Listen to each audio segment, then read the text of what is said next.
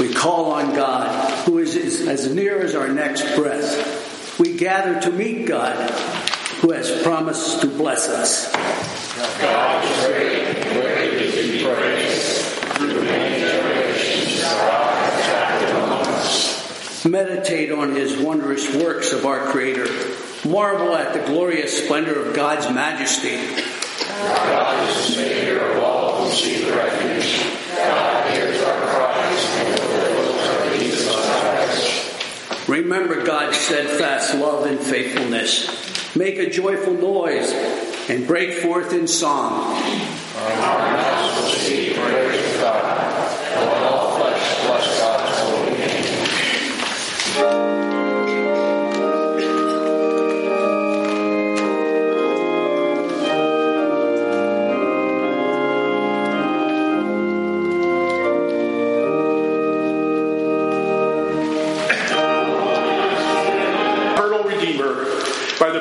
Of your Spirit, you renew and direct our hearts.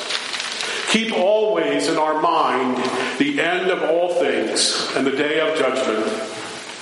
Inspire us for a holy life here and bring us to the joy of the resurrection through Jesus Christ, our Savior and Lord.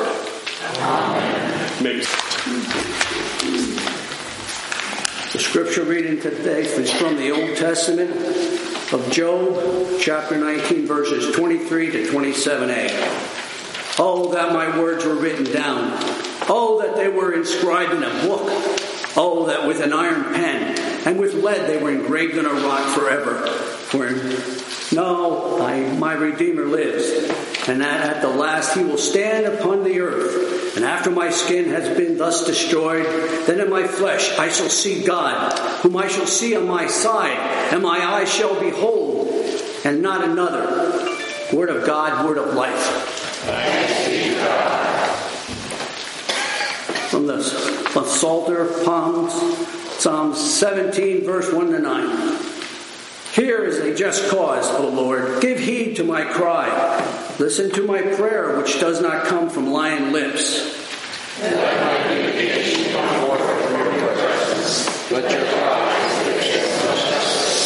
Examine my heart. Visit me by night. Melt me down. You will find no impurities in me.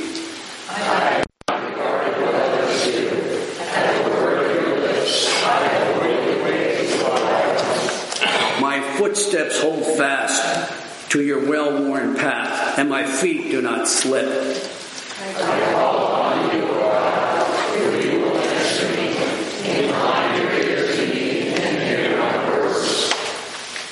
Show me your marvelous love kindness. O Savior of those who take refuge at your right hand from those who rise against them. The the apple of your eye, hide me under the shadow from the wicked who assault me, and from my deadly enemies who surround me.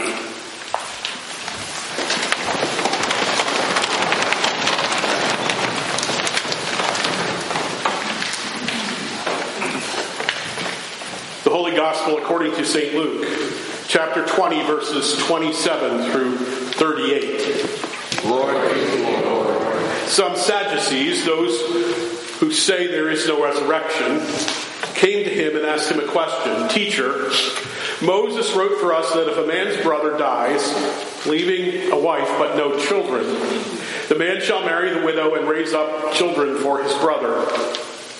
Now there were seven brothers. The first married and died childless. The sec- then the second and the third married her, and so in the same way all seven died childless. Finally, the woman also died. In the resurrection, therefore, whose wife will the woman be? For the seven had married her, Jesus said to them. Those who belong to this age marry and are given in marriage, but those who are considered worthy of a place in that age and in the resurrection from the dead, neither marry nor given in marriage. Indeed, they cannot die anymore, because they are like angels and are children of God, being children of the resurrection. And the fact that the dead are raised, Moses himself showed in the book about the bush, where he speaks of the Lord as the God of Abraham, the God of Isaac, and the God of Jacob.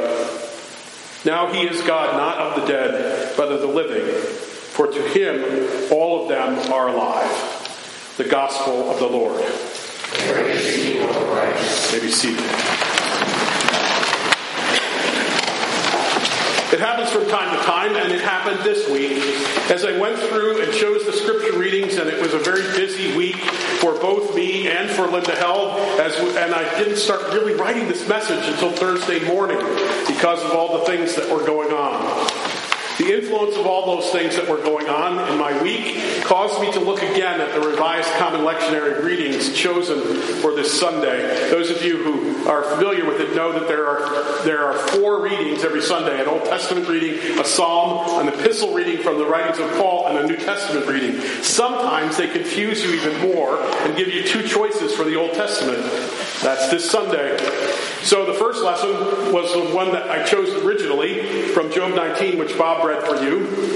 And um, the second, the other one comes from the prophet Haggai. Now, there's a couple things. As, as I read, as I reread both of the, both of them, the message from the second Old Testament reading suddenly jumped out at me, and so I read these words from Haggai to you and base the message this morning on this passage from Haggai.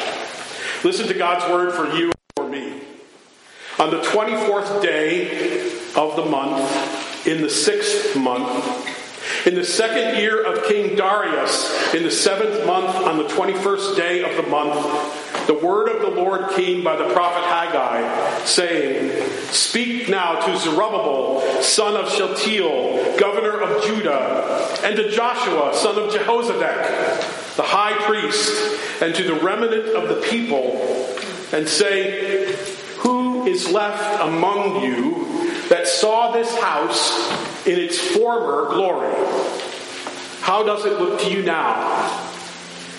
Is it not in your sight as nothing? Yet now take courage, O Zerubbabel, says the Lord. Take courage, O Joshua, son of Jehozadak, the high priest. Take courage, all you people of the land.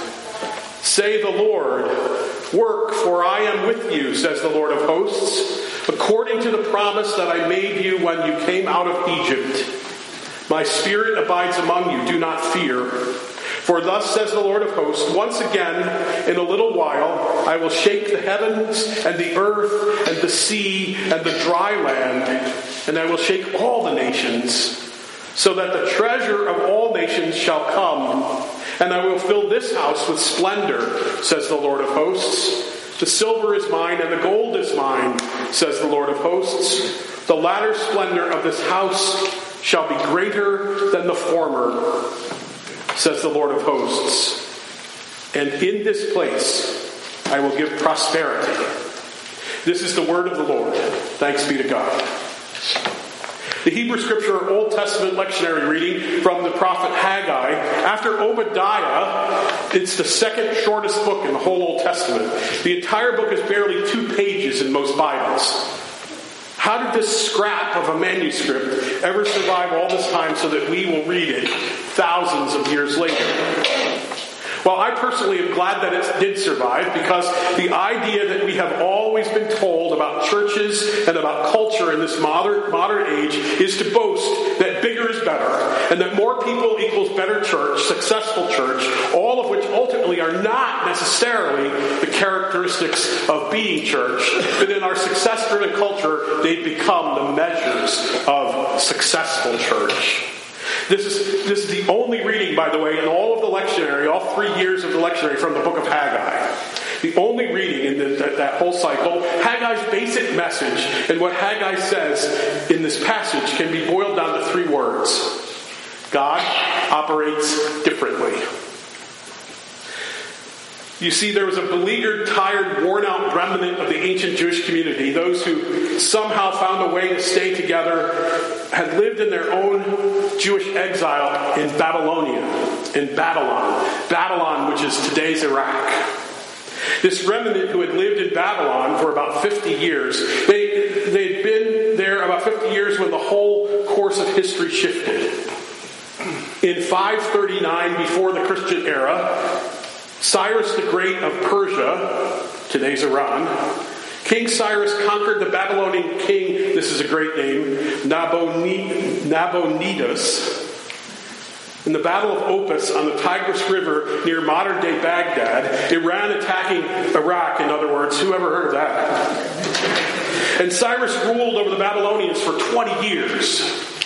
Cyrus the Great later issued a decree in 536 BCE that allowed this remnant of the ancient Jewish community to return to Jerusalem in the Judean community, or today known as Israel Palestine, another peaceful place. It seems they were allowed to return to their land in order to resettle those lands, but not just resettle them, to rebuild their ruined temple, you know, the church building. History moved on, and in 529 BCE, just seven years later, King Cyrus of Persia died.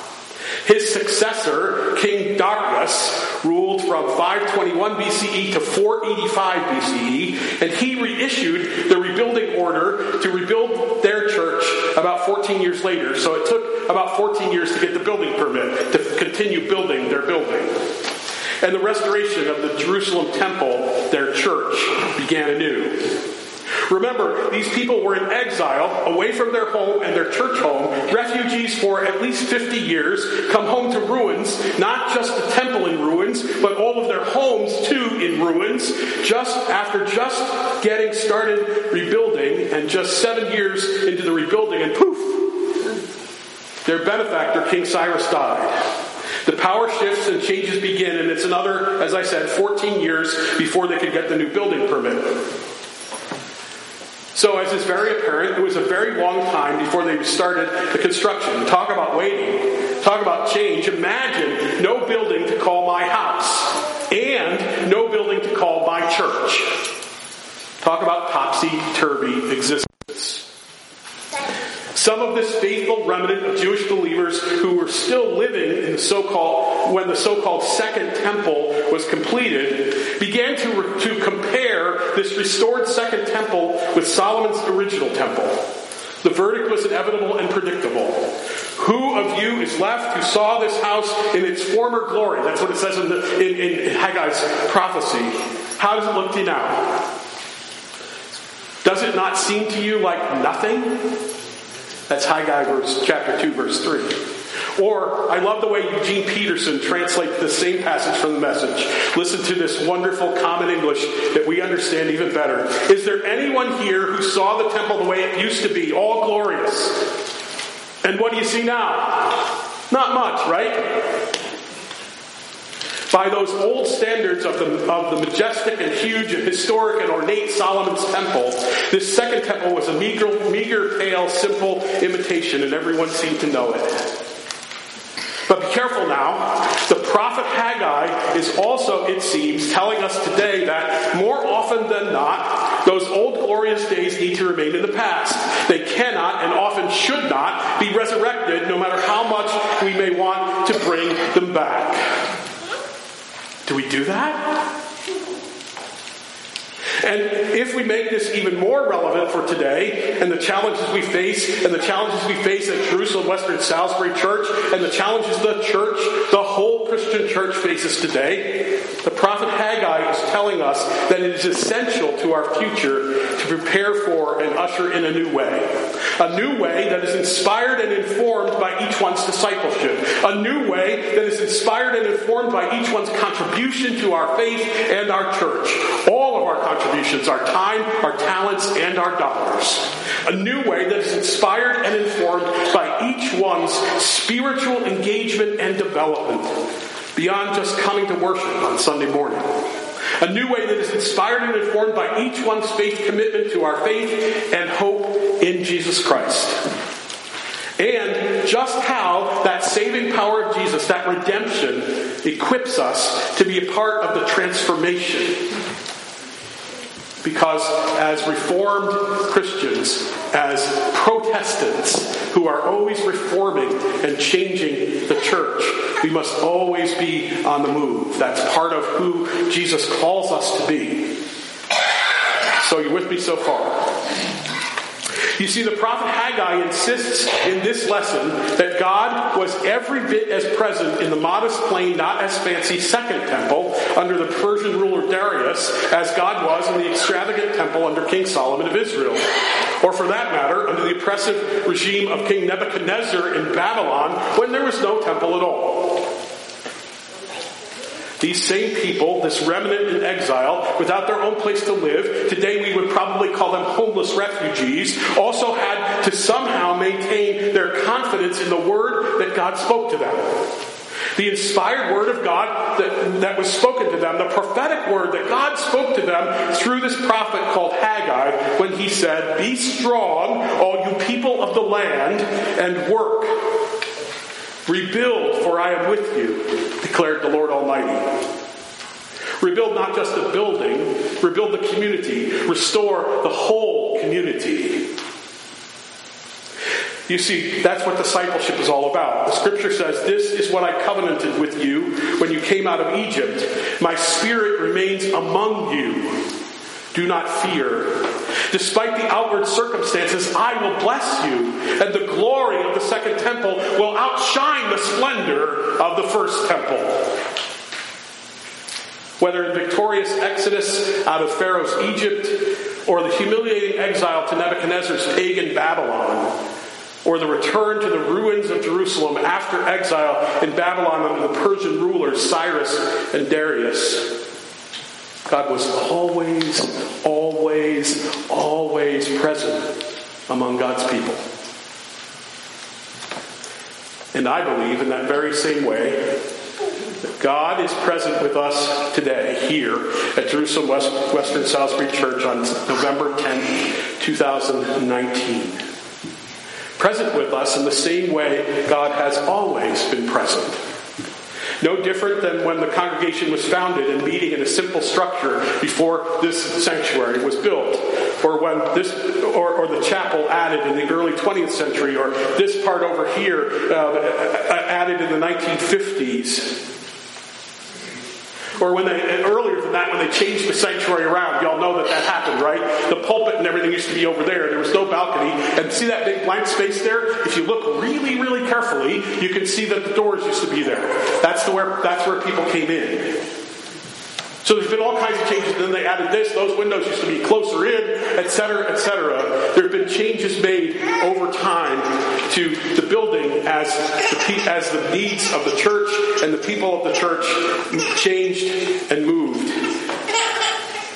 My spirit remains among you. Do not fear. Despite the outward circumstances, I will bless you, and the glory of the second temple will outshine the splendor of the first temple. We always have to remember that.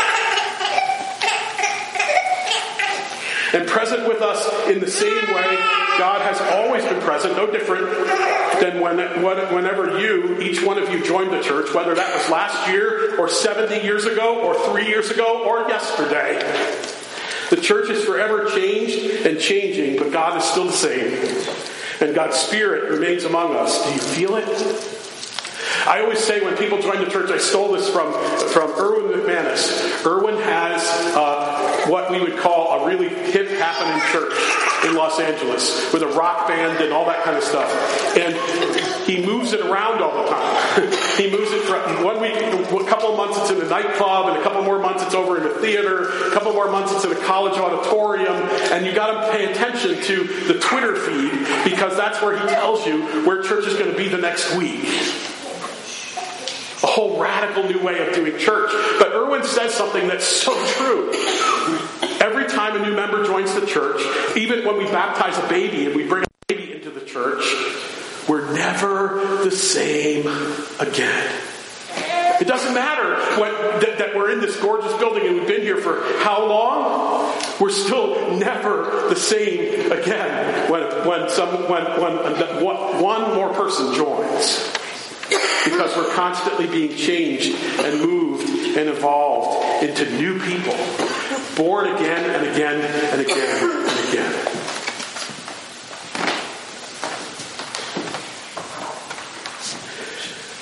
How are these people, the people the prophet Haggai is talking to, coping with their disappointment?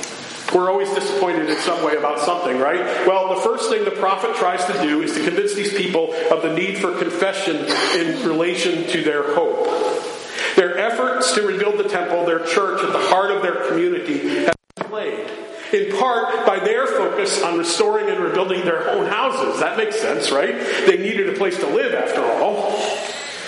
Haggai seems to be reminding the faithful remnant still there then, and the faithful remnant still here now today, and reminding them and reminding us today that the presence of God is with them, still with us, and that God's Spirit is dwelling and abiding among them, and yes, is still dwelling and abiding among them, live with and staying with us today, all of those things.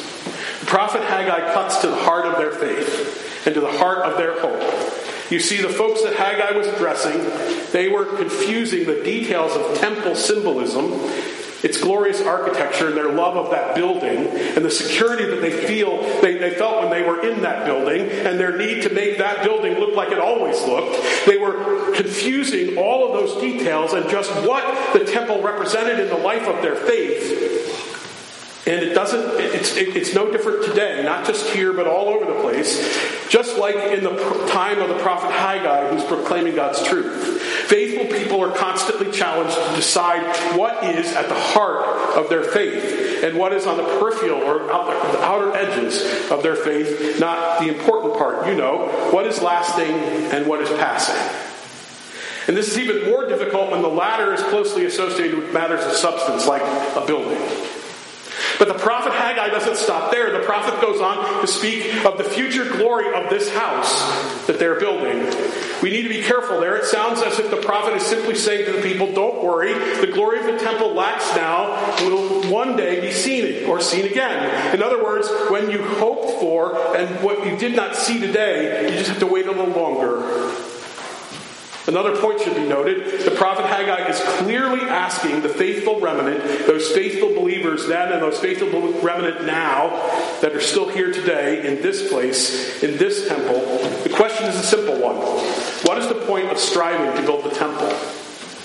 Is it simply for the glory of the building itself? Is it so the only time, the only time we practice our faith is inside its walls? Is it so we can feel comfortable in the building?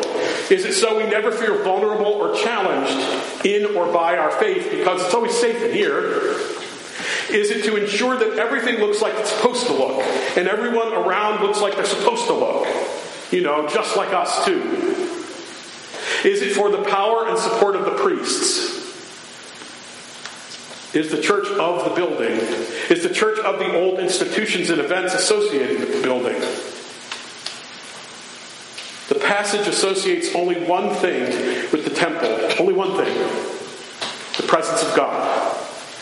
And so you all can take comfort because guess what you stare at every, stare at every week? What does it say up there? Emmanuel. What does Emmanuel mean? God with us. so that's staring at us every single week. Isn't that a cool thing?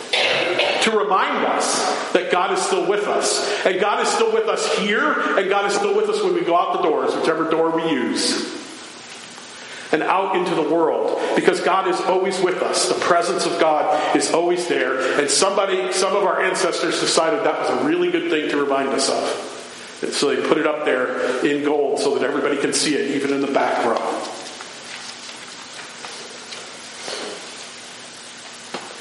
The stress on the temple is not so much for its own material glory. The stress on the temple is not for the privilege and power of those in charge, or especially those who think that they're in charge. And the stress on the temple is especially not for any false sense of security. It's really all about what goes on in the temple and what that represents as we go out into the world. Most of us experience our share of reversal, exile, defeat, destru- destruction, and catastrophe. Sometimes enemies do this to us. Other times we do this to ourselves. Often there's no apparent reason. Our health, our checkbooks, our jobs, and our family all include some amount of battle, whether a slight skirmish or wholesale devastation. Or how about our church? Too often we experience this in relation to our church, struggling with what we with wanting to be, quote, the way it was, even though it will never be exactly that way again. It can't be. Those outward circumstances of our lives can feel harsh beyond measure. Though these outward circumstances of our lives can make us think about giving up. Though these outward circumstances of our lives can threaten to diminish our vision and our faith. Does it seem like nothing, Haggai asks, about the restored temple? Still, God speaks to us today through Haggai's ancient promise when Haggai says, I am with you, do not fear, my spirit remains among you. There can be no, there can be greater glory in your lesser circumstances. Did you hear that? I am with you, do not fear, my spirit remains among you. There can be greater glory in your lesser circumstances. I was at the, the, at the, Bishops' Conference for the Lutheran Church this week. Bishop Zeiser holds this every year. It, we have an inspirational speaker, we had a seminary professor, a whole bunch of pastors and deacons get together, and we spend some time together and we talk about things. And one of the things we talk about is just that the greater glory in our lesser circumstances as a church. What does that mean? The wisdom of the prophet Haggai is an amazing example for this church today. All of the church, not just this, this one. Because you see, Haggai might not have seen the results of his efforts and could easily have fallen into despair that his understanding of God's work in the world was not the one he thought it was. Ever feel that way? Haggai called the, temp- the people to faithfulness in and to God in a time when there was no reason to be faithful. Ever feel like you don't have any reason to be faithful anymore? Finally, in ways that Haggai could not possibly imagine, in a much longer time frame than he ever knew it was going to take, that community of faith that he helped preserve would indeed become the focal point for the entire world, just as the prophet had dreamed. Haggai, you see, was willing to dream. Haggai was willing to dream God's dream. Haggai was willing to look beyond the present circumstances and see what could be. Haggai was willing to look beyond the present failures and invest in the future based on God's action in the world. Haggai was willing to rely on the fact that God had again chosen a people through which God to, which, to through, through which to reveal God's self. And Haggai was willing to put out the effort to work as if what ought to be really could be. When you talk to pastors who are serving struggling churches to keep the doors open, or struggling churches that are in the city trying to serve the people of the city, but they don't know what to do next. And they're afraid every single week not of both failing as a church and not being able to serve the people that are going to come through the door. And so, how important it is, is it for all of us to pray for them and to pray for us of how we can bring that together in new ways to serve the city of Allentown, to serve all of the people around us here in this community. But most importantly, to understand and see what really could be. Because you see, I know that God is still speaking through God's prophets. And it is my hope and prayer that God is still speaking through this, the faithful proclamation of God's holy word for God's people this day. You see, I don't claim authorship of this sermon. I believe that these sermons are inspired by the events in my life during the week and the way that God inspires me when I read the text. So I, I joyously proclaim this is the day that the Lord has made. In the name of God, our Creator, Jesus Christ, our Redeemer, and the Holy Spirit who sustains us in all that we do. Amen.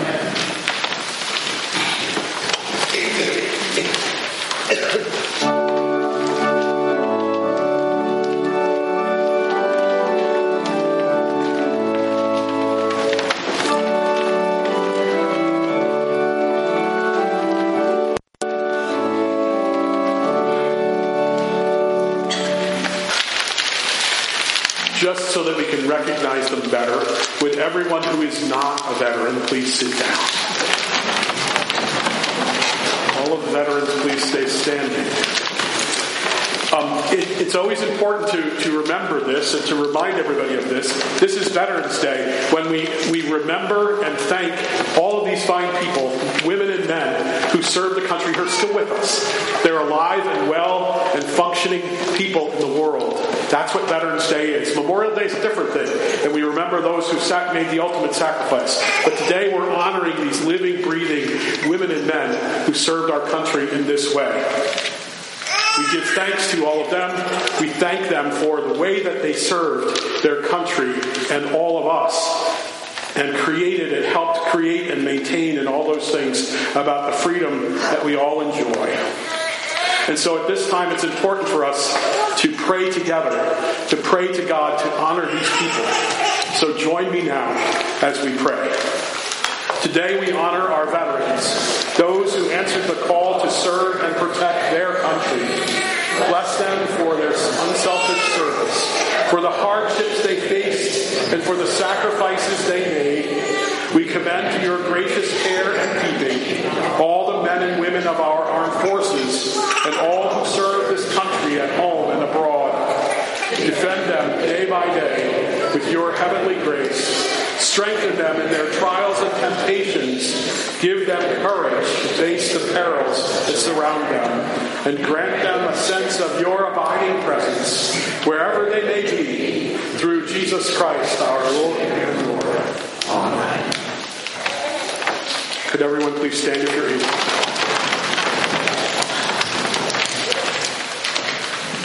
just prior to, to our, our last hymn, the national hymn, hear these words of benediction. May the Lord bless you and keep you. May the Lord make his face to shine upon you and be gracious unto you.